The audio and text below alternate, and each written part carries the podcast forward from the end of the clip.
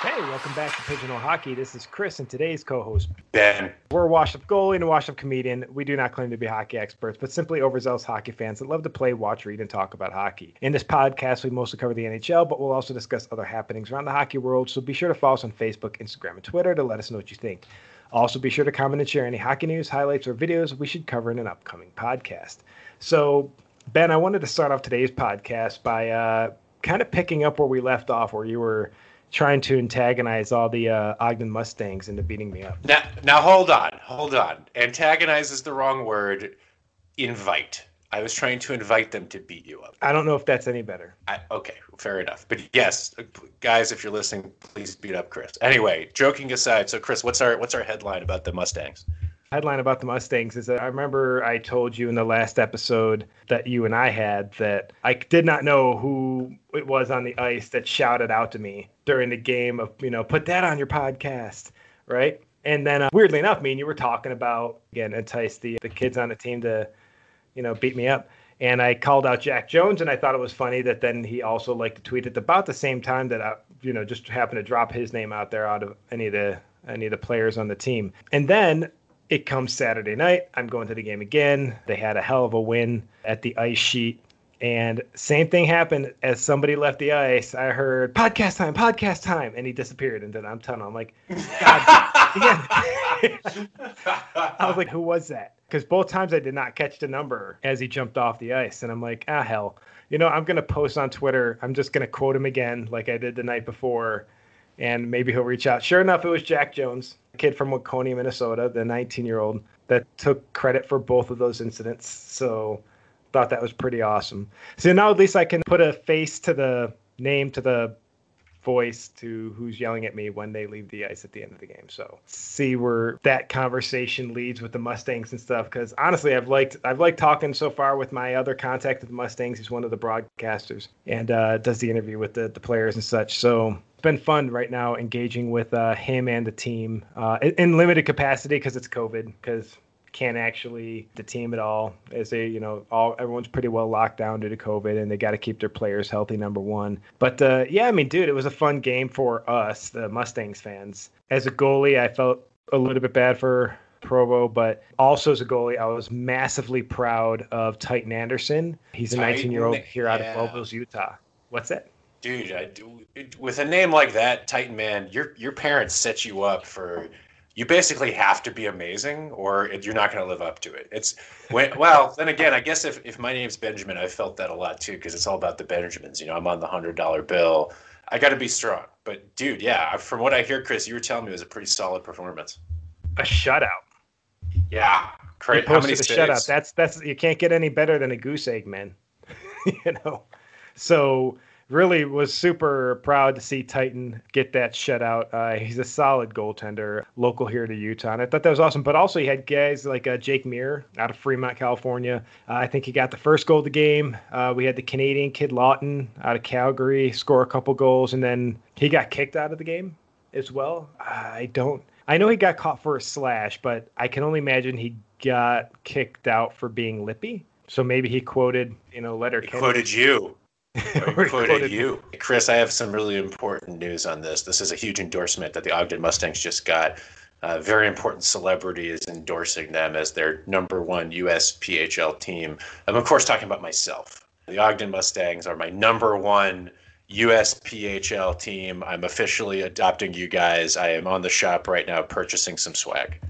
There you go, buddy. So you can catch up with me. I got my hoodie. I got my jersey. Uh, I love their jerseys this year, though. In fact, they, there's a couple. They don't have the jerseys on the online no, no, shop. they're tough to get. So... In fact, that's what one of the guys behind me was saying. Him and this other guy. I don't know who they were. They were clearly Sharks fans, so they're gonna hate one of my upcoming podcasts. But they were talking about I can't get the jerseys. We want the jerseys. And I'm like, well, you can probably bid on the jerseys at the end of the season. I know. I think I the jersey I got, I think, was a practice jersey. It was a goalie jersey, so goalie cut. In hindsight, I should have just gotten one of the regular jerseys. I always go for the goalie jerseys, but I also get mocked heavily by my wife for looking like too much of a 90s kid wearing baggy everywhere and wearing a goalie jersey and normal clothes is pretty much looking like a 90s kid. I'm wearing a, you know, a short skirt. So, dude, you know, it's on the 90s stuff. Until a couple years ago, I was rocking the huge baggy jeans because that was the super comfortable thing. And then I bought like a new pair and uh, you know they were let's just say they were picked out by by a special somebody who said they look good. It feels like i'm wearing skinny jeans. I was assured they were not skinny jeans but but i will tell you sitting in my little office chair at my my home office in these jeans all day man that cut off my circulation I'm a 90s kid. I wore everything too big. In fact, the jersey that I've had for my Buffalo Bills, AFC East champions, can I just say, buddy? But no, super proud of this Buffalo Bills team. But it was a great game by the boys. I just again, I think uh, Heller and Finney both scored. So Heller, I think, is out of Pittsburgh. I could be wrong, buddy. And I think he's got to be because I I met the billet person billeting both Jake Muir and I think Heller and Troja. So the Croatian goalie, the Pittsburgh kid, and the Cali kid. I think all. I could be wrong. Maybe maybe I'm misquoting somebody with Heller there, but I'm pretty sure it was Heller. Uh, but then Finney, the local kid out of Draper, Utah, also scored. And then the Hattie goes to none other than Shmakov, the Moscow guy. So he got a nice Hattie there, had a great game. He's been setting up a lot of people for assists as of late, too. So I should go look at point totals. But uh, I think he's, I think we're eighth in the league now, in the entire USPHL. So pretty happy for that. Uh, I was watching some other USPHL games the other day. So nobody looks I mean, there's obviously teams with better records, but I don't think there's any team that looks as good as as the Mustangs I'm watching right now. But I could be wrong, so I need to probably watch more hockey, which I don't think has ever been said Yeah. But I know you and I also wanted to go back into, you know, as we are approaching the holiday season, it's January, not January, it's December 21st, the winter solstice. I think what two planets are hooking That's right. up? That's true. What two yeah, planets are hooking up tonight? That's just when it's the shortest day. I mean, uh, well, let's go with like Venus and Mars. Like that just seems like you know, one's the goddess of love, one's the god of war. That could be cool. Nerd nerd comment, but uh, you know, I think it is it is the shortest day of the year, so it's actually already dark out here on the East Coast. So what better way to brighten the darkness than than like you said with our great holiday spirit description of some of these great heartwarming moments and I think that's why it's appropriate time of uh, the year to talk about these. So number one. So number one was a, a moment where Sam Tageson, and I think this was in 2018, uh, was a lifelong Sharks fan who was battling a uh, chronic uh, heart condition. And I, he's doing well now, so spoilers, don't worry, he's okay. But you know, he was going through a rough time, and the Make a Wish Foundation you know, after kind of hearing about his almost obsessive love of the Sharks, which I totally understand as an obsessive hockey fan, arranged so that not only could he skate with the Sharks, but he would be the only person in team history other than Sharks players to skate out of the shark mouth where the players skate out from.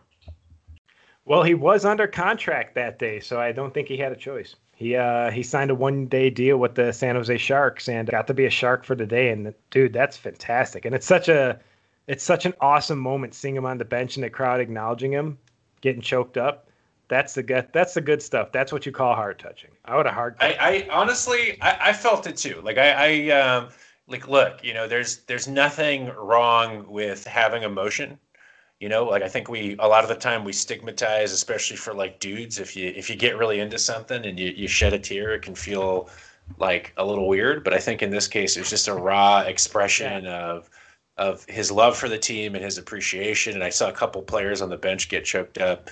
And it's a great moment you know where people can kind of uh, acknowledge how their love for something which while it's important to us it's definitely not life or death but how that can impact people who are necessarily facing a life or death situation. So in the case of Sam, uh, mad respect, uh, and I also uh, he's on Twitter. He's uh, Sammy T underscore twenty.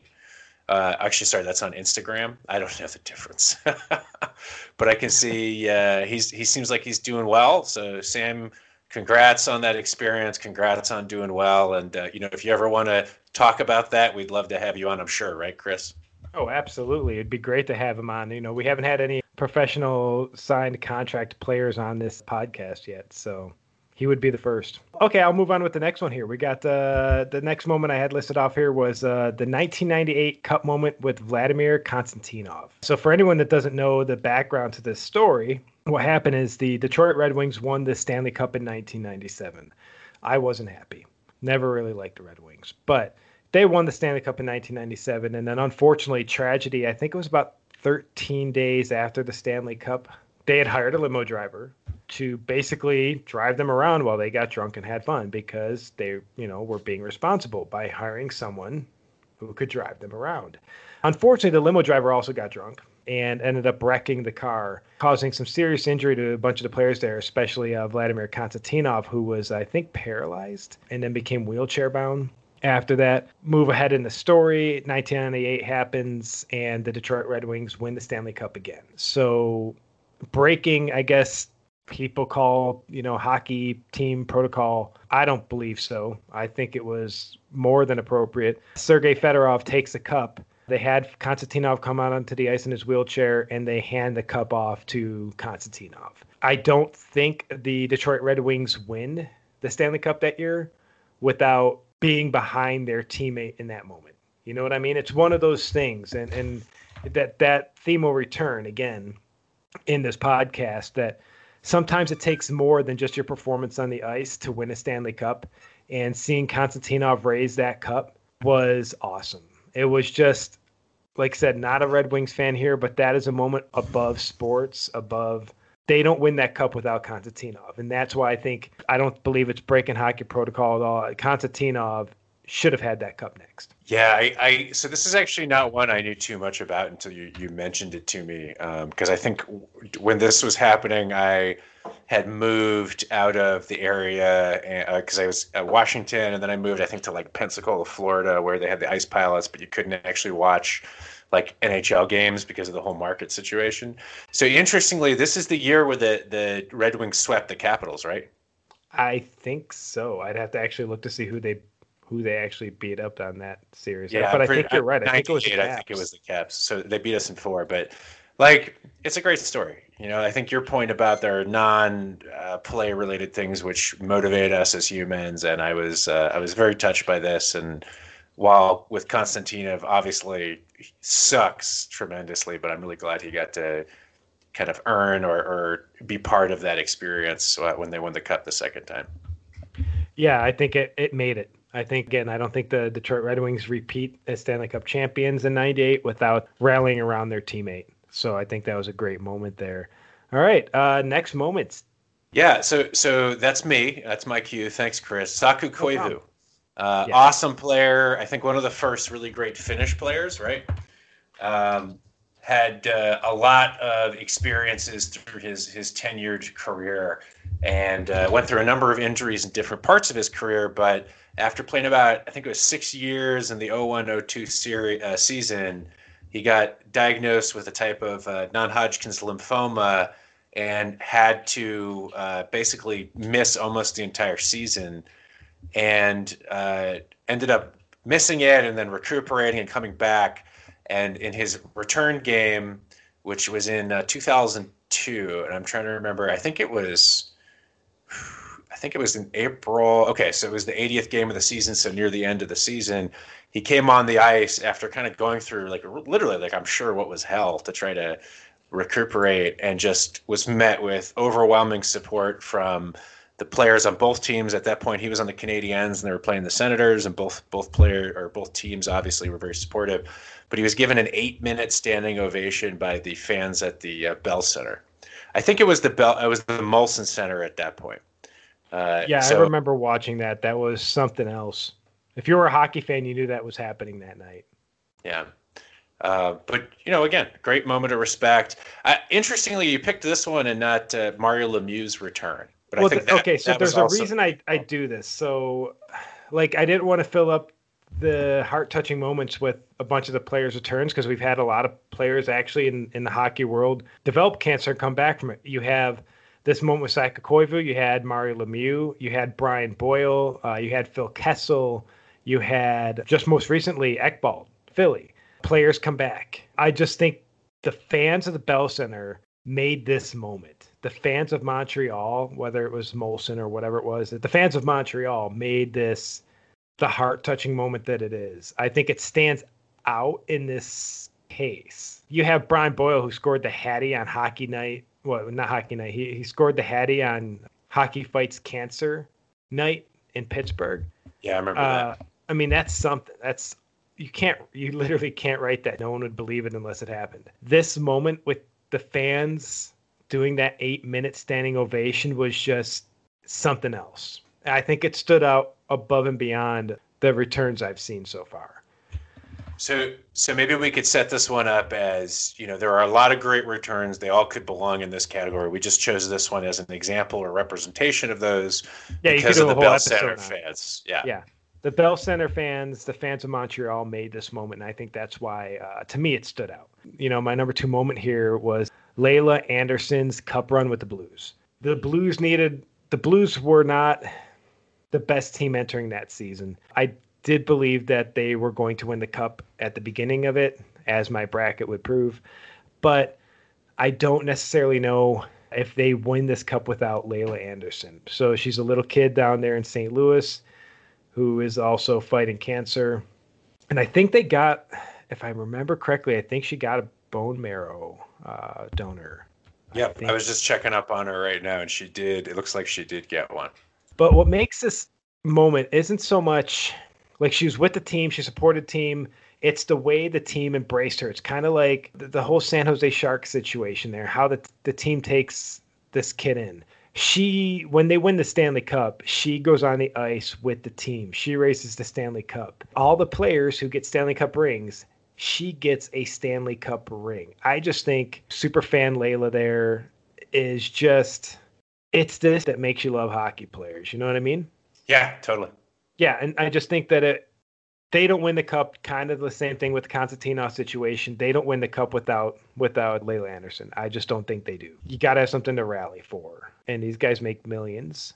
Sometimes it might not just be the championship trophy until they get older, you know, and they realize that they have had an entire career without a Stanley Cup. I think in this scenario, it's Layla. So I just think that without her, they don't win the Stanley Cup. I just think the whole story is just heart touching. It's fantastic, really cool. You know, it looks like she's battling a rare uh, immune disease. So that's what the, the the big issue is there. Hopefully she's getting better. And you just look through the pictures on these articles. This is it's just such a great story, man. It's so awesome. We have one more heart touching moment to discuss, and I'll let you lead. Thanks, man. This this is another one that uh, I remember reading about. I think in 2016, but I hadn't remembered it until you brought it up. Uh, and this is Doug Caliendo, who at the time was a young man playing for his high school team in Connecticut. And uh, he and his team uh, started the game with a moment of silence because Doug's father had actually passed away uh, that evening. And uh, he went on to play and actually won the the game with an overtime winner. And you know, for me, I think one of the reasons, first of all, Doug, you know, well played. I, I looked up Doug Caliendo, by the way. I think he was at uh, Providence College through this year. So okay. hopefully, hopefully he'll be showing up at some point in, in some other league where his uh, hockey career continues. But you know, I think there's there's a long history of of players who, uh, you know, have to put aside moments of really incredible, intense grief uh, and try to support their team. And I think this was one of those. And to not only be part of a winning effort, but to hold it together and, and actually win it for his team is incredibly admirable. Uh, so yeah, I'll leave I'll leave it there, man. What uh, you're you're the one who kind of I think also surfaced this story as a contender for this top five. What else about this like really really touched you or really impressed you? Um, first of all, to lose a parent like that to lose someone you love so close to you, someone who supported you all the way through that at that age. Um, I've seen it happen, and it's tough. You, you know what these what these guys are going through because I've seen it happen, and so I'll, I'll leave that portion out. But to to some of the strength that Doug did to even play in that game, that's why he got the standing ovation by his team and the opposing team after the moment of silence. It was just one of those things where it just took character to be out there for him in that game. The game goes on, they make it an overtime. He slaps it from the blue line, puts it past the goalie. The place erupted, man. I, I think you had people coming off the. They could have been like assistant coaches, penalty box operators, whoever. Everyone stormed the kid. It was just one of those moments. And the thing is, it was interesting if you watch some of the videos on it. Everyone's crying, right? Except Doug. And the, the teammates are saying like, yeah, we're all crying, everybody's crying, and Doug's just, you know, holding it together. I just think it was a really interesting amazing moment. That's why I labeled it as number one because it takes a lot of character to go through that. And uh, again, this happens a lot in sports. The great thing about this video is that it's caught. He scores a goal. He points up to the he, he points up to the heavens, and then he gets mobbed. Like you knew his dad was there. You know what I mean? It's one of those moments where you knew dad was like, "There you go, kid. You'll be fine." Because you see these stories a lot. You, you see, like, I think there was Dylan Hayes. I'm not sure who he played for, but he scored a hattie and the game, including the game winner the evening his dad passed away. I just I think when it comes to the video, eh, if there's good video out there, that would be fantastic. But you know, these moments they happen, and it's really it's really cool to see that level of character out of players, and then just when you get the respect out of your own team, that's one thing. When you when you're getting it from the other team, that's something else. So I think that's why this moment for me stood out as as an as you you could honestly put any of these moments number one, but for me, I just kind of you know figure I, I choose anyways because I like making lists. Doug Caliendo, you're a tremendous human being. Uh, you know, proud of you. Yes, this uh, this is Pigeonhole Hockey. This is Chris and Ben. Woo!